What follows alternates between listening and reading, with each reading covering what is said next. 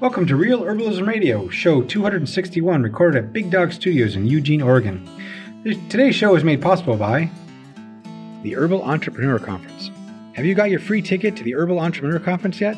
Head on over to herbalentrepreneur.com now to join Rosemary Gladstar, Margi Flint, Nancy Phillips, Lucy Jones, Talal Al Ahmed, Yolanda Joy, and many more at the virtual event March 22nd through the 26th. You'll get their best tips, strategies, and ideas to help you on your journey to grow your own herbal business. So just jump in now at the herbalentrepreneur.com. Ace High Graphics is your place for custom ma- face masks, shirts, and hoodies. Visit them at acehighgraphics.com. Now, here are your hosts. I'm Candace Hunter, I'm Patrick Hunter, and, welcome, to Real Herbalism Radio. Wow, Patrick, talking to Leslie is always really introspective, isn't it? Yep, she's a she's a special kind of such kind of herbalist. I love talking to her. I love her. One of the things that she was talking about that has been resonating with me all week is, or well, I shouldn't say resonating, but bopping around in my head all week is the idea of ritual for men and ritual for women. And as you know, as a woman, I have seen and I've watched many of my fellow women as we've had children and especially daughters trying to come up with rituals to help mark the changes in life. And for girls, it's, you know, some of it's kind of easy and obvious when to do it. And, and, a, and girls, women's bodies, you know, give us a focus. And I mean, even through most of the middle, middle ages of our years, you know, when we're fertile, we've got the monthly cycle. I was astounded when I started to move into the menopausal years that to find out, particularly from older women, that in fact the moon cycle remains. There's just no bleeding. So there's still cycles, and those cycles naturally and easily give themselves to ritual. And, you know, so daily rituals and all that sort of things kind of common. But for men, not so much. Men don't seem to have, at least when I've spoken to you about it, you don't seem to have any real like things that you can say, oh, every month I noticed this, or you don't really have rituals, do you? No, I think that's why men think they're eternal, eternally youthful, that they don't age.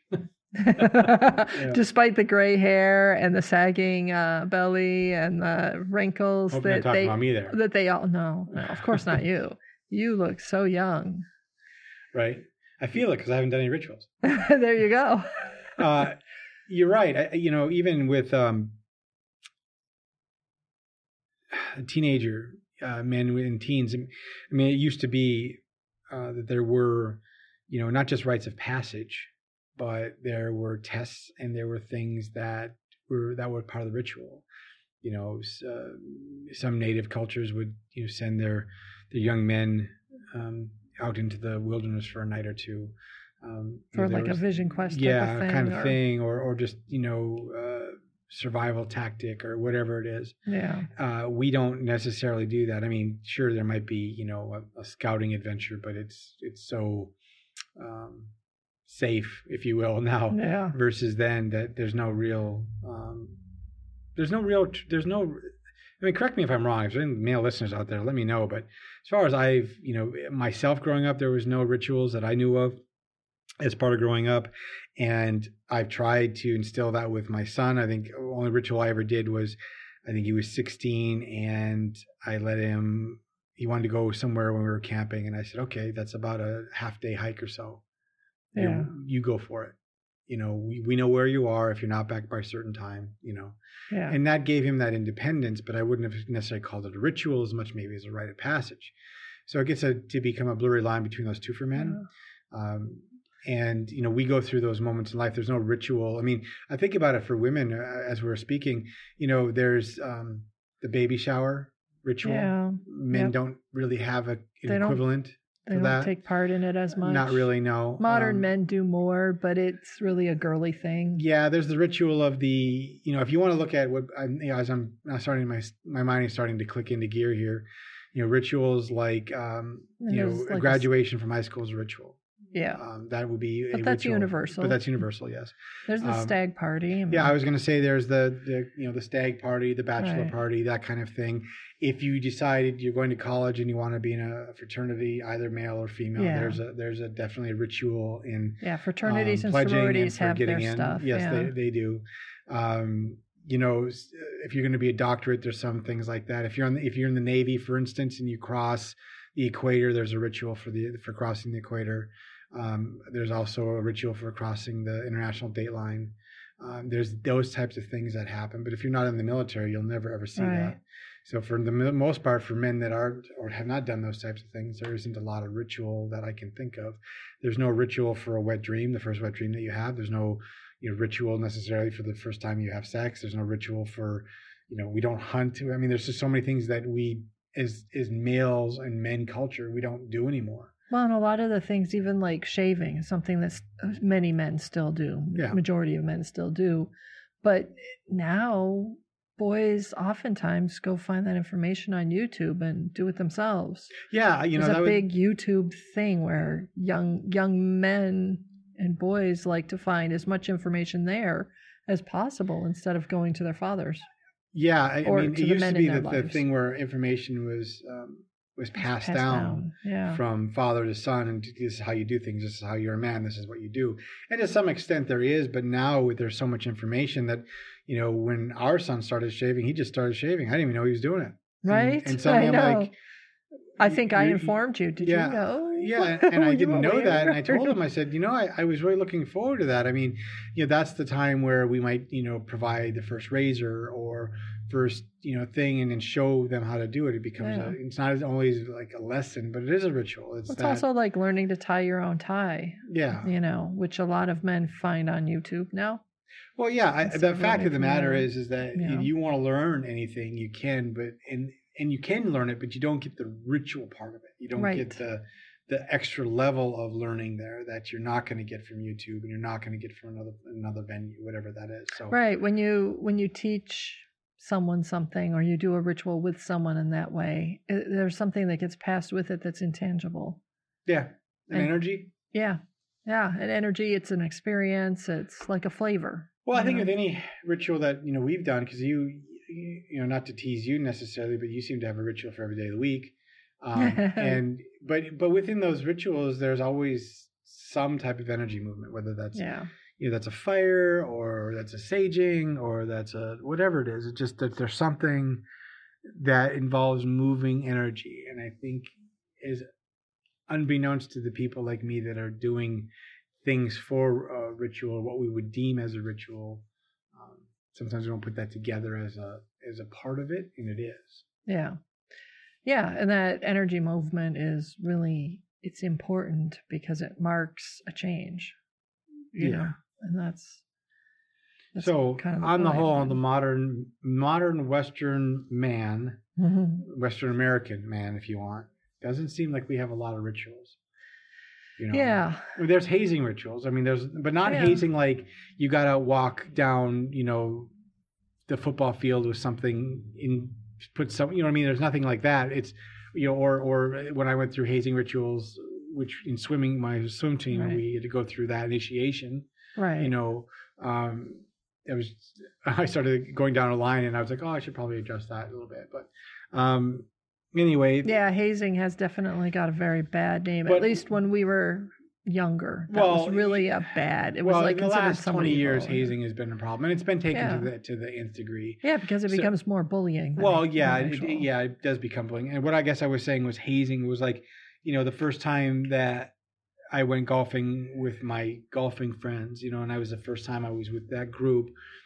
You go through a ritual, but you wouldn't say it's a ritual. You would go through a little bit of a hazing routine with them. You find out what the boundaries are, who's doing what, who's the smartass, who's the funny guy, who's who's the one that takes Right. golf way too seriously. You start to learn that, and then you know when you first go up to a tee, you don't know what's going to happen a little bit. So there's that ritual of learning that your golf partner is with you and how you handle that. And there's a little bit of energy transfer in there. But if I think if I told any of my golfing friends, "Hey, we're doing a ritual right now," they would look at me like I was half Right. baked. Right. Yeah. There's a lot of things that are actually ritualistic that are built into male culture, into our culture in general. But I'm like calling out male culture because I see them in things like football and basketball and baseball. You know, the ritual of how the guy who's on deck is, you know, how he warms up and the little extra tapping of his foot. I mean, a lot of them have a specific, like, you tap your left foot more times than your right foot, and then the ball will go the Yeah. right spot. But if you tap it right foot too many times, or, you know, so many little rituals that are all about getting your mind right, Yeah, so uh, which is really, I think, what it's about. right, and it, it's uh, you know, whether it was martial arts or I'll go back right now to golf. You know, every time I approach hitting the ball, especially off the tee, there's a certain way I do it every single time. It's a ritual. Right. I step this Yeah. many stops. I get this much place. I set this up. Tap tap Yeah. tap on the golf club. You know, I do the same thing over and over again. Right. And I even do it when I'm at the driving range. Why? Because I'm getting my mind right for that next motion and engaging that muscle memory. And if I don't do the ritual, um, then I'm typically it's not going to be a, a, at least at least one of my average shots. Right. You know, Yeah. Yeah. Um, so that being said, there are rituals in that way for sure. Yeah, yeah, and those I think a lot. A lot of times, I think a lot of men's rituals have become more like commonplace. We take it for granted. That's just normal. And women's rituals are not commonplace, normal. We take it for granted, so they become somehow different. We call those rituals, whereas for men, they're just normal activity. I mean, of course, you take exactly four steps before you get to the tee, and then you turn around twice, and you know, Right. mo- roll your right shoulder three times and your left shoulder once. And that, of course, is just normal. Right. Even though real, realism is actually a ritual. I never think of ritual being as something that I do by myself. Mhm. And like in that instance, Right. you know, getting ready to to tee off a golf ball, and I do certain things. I never think of that as a ritual. I just think of that as something that I do. Um, and I think if you would ask most men, they wouldn't think of it as a ritual in Right. that way. Right. Um, I think when I think of ritual, I think of, you know, a group of men, A men group and- of people. or men or, and yeah, boys, or yeah. or a group of people doing something, interacting to for a goal, like a you know a, a solstice ritual, or Right. you know um, a Yule ritual, or a whatever it is. you Right, know. right. Yeah. Yeah. For me, life is um, many rituals of many sizes. I mean, I have my little like daily tea ritual of how I do make my tea and, you know, the first cup, focus more. And, you know, I, I have little, little rituals of the ways that I do those things. And they're just daily things to help, like I said, get my mind right, help me be peaceful inside and be prepared for the day and that sort of thing. Mhm. And then there's, you know, the bigger rituals like you said solstice, for instance, or, you know, spring equinox rituals. The spring equinox rituals are a lot less um, structured and sometimes involve others, like going out to collect cottonwood buds. That's often a with other people Right. you know, with herbalists that I care for and respect. And I often aim for, you know, women like this year, Sue Sierralupe. I got to go out getting cottonwood buds with her this Mhm. month, and it was really wonderful. And I, I, I do that because it's a reconnection for me. It's a reconnection with herbs, herbalism, the plants, the energies of spring, and it's like a renewal of my relationship with not just the plants and everything else, but with the person that I'm with. Well, doesn't a ritual like a repeatable set of actions and ideas to get to a energetic goal? I feel versus, I mean, when you say you went out to get, you know, The cottonwood buds. yeah, I don't think of that as a ritual as much as it was a fun outing in the spring. Well, I mean, know? It's a fun outing in the spring, but there's the ritual of going out for the various spring herbs that are for me. The, when I do them, I mean, I might do some of them, like I might go nettling five times, let's say, in, a, Mhm. in a given spring. The first time when I go out, I am very clear about how I how I hold my energy, how I hold my mind. I practice, you know, my constant gratitude right. and that sort of thing. So I have practices that are somewhat internal, but I usually pair those things with somebody else. So it might, you know, like I said, the cottonwood bud gathering paired with another herbalist because and someone who, you know, she was the one that introduced introduced me to cottonwood buds. So that for me that's a that's a ritual, but it's also a renewal, which is what spring is about, is renewing. Mm-hmm. So in spring, my rituals are not necessarily super structured, but I practice, you know, the other four times that I go out for cottonwood bud or for nettles after the first one, I might be a lot more casual about it. But that first one, I'm usually really aware of the energies and offering, you know, offering gratitude and being aware. We've put out the call to all you herbal product makers. The Real Herb Market wants you. We're looking for herbalists who make the best herbal products to join our sellers crew. If your herbals are handmade, sustainable, and of the highest quality, pop over to the Real Herb Market and fill out the form. For more info, visit realherbmarket.com. Part of what ritual does is it slows us down and helps us become aware of the stuff beyond our daily heady lives. So Most of us live most of our lives more in our heads than anything else. You know, we're thinking, thinking, thinking all the time. And we're um, projecting all the time. So when I'm doing a ritual, I'm aiming to not so much project, at least in the spring, but to take in and to be aware and to be present, fully present in that moment, and not analyze or think it through, just perceive, you know, Right. and experience. And offer, you know, the nudge or the motions that make sense in the moment. So, I mean, ritual has such a broad scope of what it can be, you know? Yeah, and like I said, I think it sounds like you're applying it to many more, not mundane things. That does not sound right, but many more things that you do throughout the day and throughout your life. Yeah, you know, there's a book, I can't remember the author's name, but it's called Little Altars Everywhere. And the book itself has absolutely nothing to do with my mindset here, but the title is something that's always stuck with me because that's honestly the way I live my life. I'm like little rituals everywhere, little altars everywhere, little moments or points that I can stop and say, wow, here I am. I'm human. This is flipping amazing. wow. Hey, look at that sky. Look how amazing it looks right now. It's blue or it's cloudy or look at the way the light, the orange is, you know, layering on those clouds as the sun is setting or rising. right. So, you know, so little rituals everywhere, little opportunities everywhere. Maybe that's a great way to bring a little bit more um, of that magic into our lives that seems to have been lost in the everyday mundane. It was one of the things I learned from the Basset Hound, first Basset Hound, Saxon Brew. He taught Mhm. me that it is wise to really just take as many opportunities as you can to step back for just a second and say, wow, this is awesome. Could, could you look at that? Can you can you believe we get this? You know, Yeah. It's nice to to have um, dog eyes when you're looking at life. Right. Uh, he was part of what started me on the path of recognizing rituals don't have to just be the giant, big celebratory markings of huge occasions. Those are important rituals too. And, you know, our spring ones are pretty lightweight.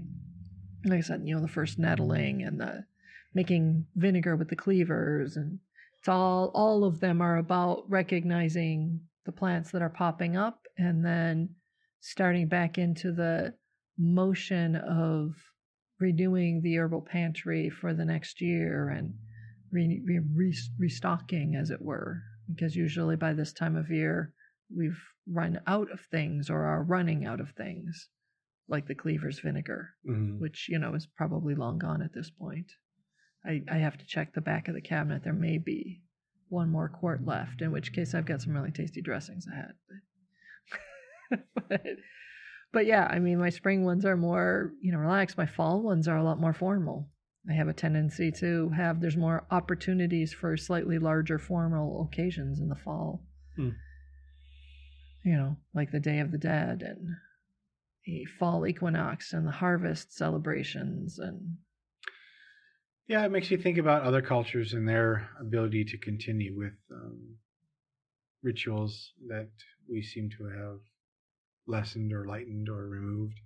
Yeah. You know, I mean, if you're really devout Catholic, there's, rituals, all the time. Rituals all the time. There's ritual Rituals. every day. And you there's know? yeah, there's holy days all the You know, I time. mean, and- if you're if you're yeah. practicing if you're practicing devout Jewish person, you're going to have there's Yeah. a lot of, and then yeah, the whole you know, Judeo-Christian culture, all yeah, of I it. mean, any Islam, yeah, any religion. I mean, even you know, Muslim, you know, they ritual every day. Yeah, yeah, you know, twice a day. yeah. Got lots of rituals. yeah, Uh, you know, so maybe it's because I'm not a religious person in that vein that I don't feel about ritual as some other person that might- might be listening Mhm. right now and saying, "Well, what do you mean? I do rituals all the time because of my faith."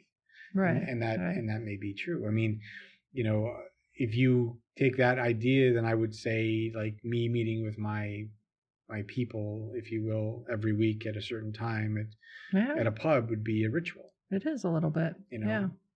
and without that, we haven't been able to really do that for a year. It's starting to wane on me. Yeah. You know, I it was something so simple that, um, and for many people, same thing. Something so simple that we took for granted, and then when you took it away, it's like, wow, it really gave me a lot of positive energy for the week and how I was going to move through the week, and it was just this refresh every week for me. Yeah, sometimes it's the no longer doing something that causes you to realize how valuable it was. And then when you return to doing it, it's like I find myself in meditation practice regularly falling away, you know, be doing great for a few months and then one day I'll wake up and realize, you know, I've meditated for a month now and uh yeah, that hasn't been good for me you Mhm. know at first the first few you know first few days of not doing meditation i don't really notice after about two weeks i start to notice that uh, life isn't as peaceful as it had been that i'm not as peaceful as i was right. and that it seems like there's so many dramas and then i spend a week or two convincing myself or trying to convince myself that all these dramas are somehow unusual and different because of the things that are going on in life with the people around me you know whether it's my family or my community whatever you know just life and other people and then eventually after usually like three to four weeks of not meditating, I realized that that's all a bunch of hooey. And the fact is, I'm just not meditating. If I start meditating again, all those dramas don't seem nearly as intense. But it's the absence of meditation that reminds me of the obvious. For Hmm. you, it's the same thing. The absence of getting together with friends reminds you of the obvious. That is true. It is obvious until it's not there. Yeah. Yeah. So, speaking of it's not there, What? How are your New Year's resolutions going? Are they there or are they not there? Oh, you know the still biking and uh, trying to bike even more now than three days a week because the weather is in our neck of the neck of the nation, if you will, has gotten more warm um, and the sun's up a little earlier, so it's a little easier. Um, the January rides were were cold, Yeah. they could be wet, and now it's um, in comparison to those, it's much easier.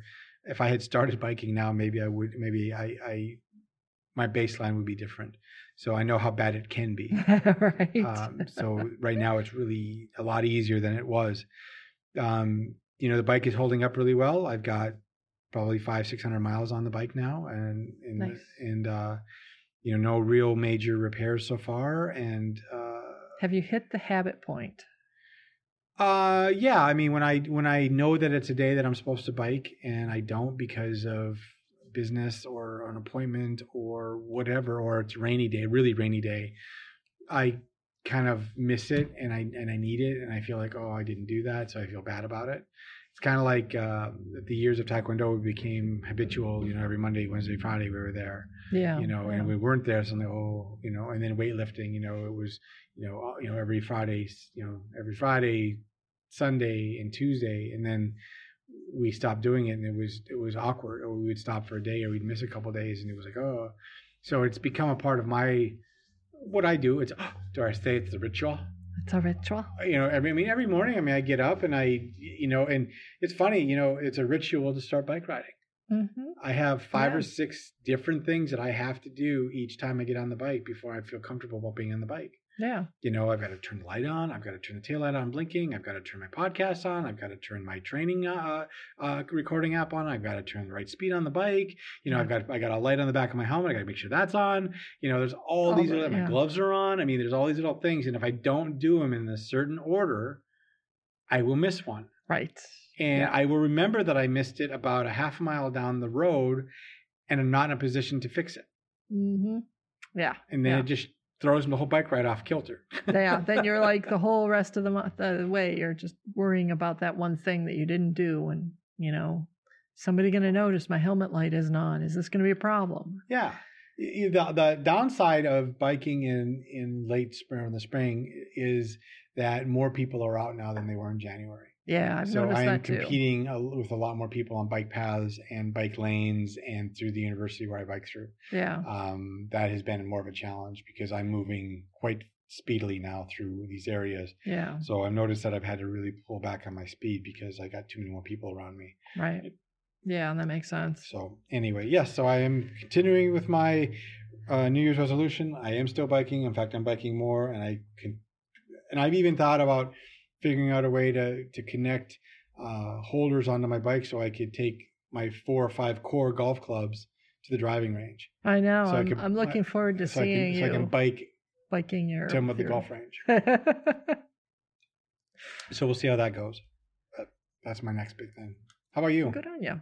I am still biking. I took a week off right at the very end of February, beginning of March, because I um, knocked a rib out of place, I think, and kind of torqued my neck. It was really just more tension driven than anything else.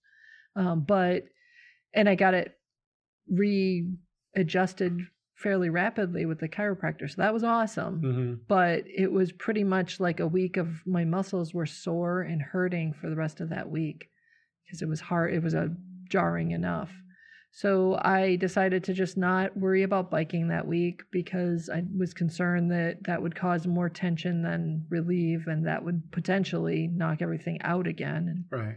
so I did it, and then I got back to biking, which was really good. But I noticed that getting back started on getting biking was really tough for me. I had, after a week of not doing it, it became easier to say, well, I need to get into the office early. And, you know, we've been right in the middle of working on launching the real herb market this month. So Yeah. I, I've had this huge extra project that's overwhelming and that's honestly scary to me a lot, a lot more than I probably let on. And it's challenging and you know, I I really want it to go well and there's so much to do with it that I kept excusing it. Oh, well, you know, I'm not going to bike today because I'm going to get that'll get me into the office an extra, you know, hour early and and it's if it's either biking or yoga, it'll be easier to just do the yoga and you know, I'm not even meditating. I did that too. I kind of, you know, started up about the second week in March. I started up on meditation again after having taken that long ass, long stinking break that I should not have taken, but I did. And so that was that was really that was rough. And what i realized in the absence of biking and the absence of meditation and yoga i didn't really give up yoga but you know the absence of biking and the absence of meditation showed me how important both of those are. And it's not just the one or the other. I kind of need both of them now. So i'm happy ish with where i'm at for my you know progression on this resolutions. I'm a little bit concerned because what i'm realizing is that this may be like yoga. I have to do it for the rest of my life rather than this is just a phase for a year or two. So when i decided i was going to do it i was like well if i bike for 2 years i'll have i'll feel like i've like earned the bike so it'll be okay. And after that if i just you know, do or don't, it won't matter. And I'm realizing I probably need to bike every week for the rest of my life. And that's good, little overwhelming, but good.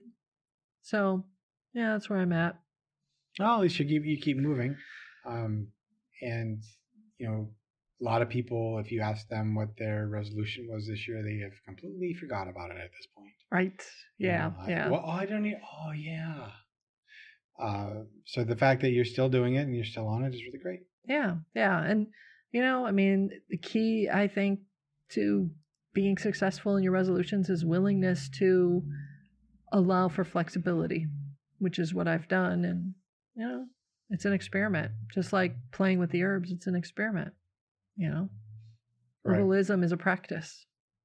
The reason we use practice is because you're practicing, you know? Uh, right. So with that really bad pun. Uh, um, that wasn't that bad a pun. okay, it was a little bad, but Okay. So anything else that we want to cover on on this ritualistic podcast? No, although I am thinking that sometime soon we should have a ritual for launching the realer market. I think that'll be coming up, but I think we'll we'll we'll tell y'all more about that as we get closer. I don't think I'm quite ready for that. Look, I'm just going to be excited that it's working and running because we've got a lot of interest in it, and we've got a lot of people that already want to be founding sellers, Yep. and it, it's really exciting. And because of those people, I'm pushing through a lot of my own fears and challenges on getting things done and getting things to working the way I want them Yeah. to work and the way that at the level I want them to work. Hmm That's Yeah. the, that's yeah. the key. I could slap it together and you know we could find a way, but I don't want people or sellers or our sellers to feel like this was just you know slapped together. They don't know what they're doing, and I don't feel confident in selling here. Yeah, our sellers and our buyers, all of them, You know. everyone, the whole public, they all deserve a really good site that functions well. Well, especially since you know Yeah. honestly the bars are so high with organizations and other companies like Etsy and Amazon and Yeah. Walmart and Alibaba Yeah. and all these other marketplaces. Yeah. You know, Yeah. we have to be at a certain level that you know maybe five ten years ago we didn't have to be, Right. but we do mm-hmm. now. We do now. There's an expectation level. And I want to live up to that. So Still scary. still. Scary. So with that, Put, an herb on it.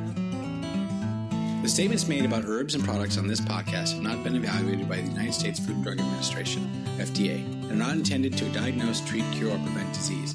All information provided on this podcast or any affiliated websites is for informational purposes only and is not intended as a substitute for advice from your physician or other healthcare professional. You should not use the information on this podcast and its affiliated websites for a diagnosis or treatment of any health problem. Always consult with healthcare professional before starting any new vitamins, supplements, diet, or exercise program before taking any medication, or if you have or suspect you might have a health problem. Any testimonials, questions, or case studies are based on individual results and do not constitute a guarantee that you will achieve the same results.